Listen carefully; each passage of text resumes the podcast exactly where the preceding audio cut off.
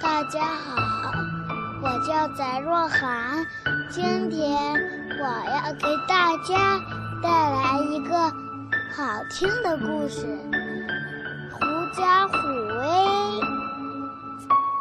从前呢，森林里老虎抓到了一只狐狸，正要吃它，狡猾的狐狸说话了。他说：“哼，你以为你是百兽之王，就想吃我？我是王中之王。”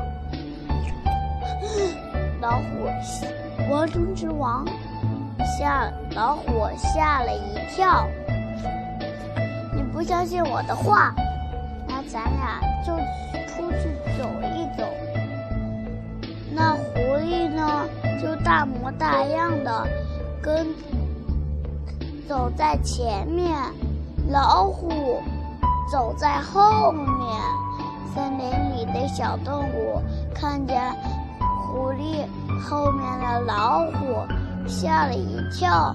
可是老虎还以为他们怕狐狸呢。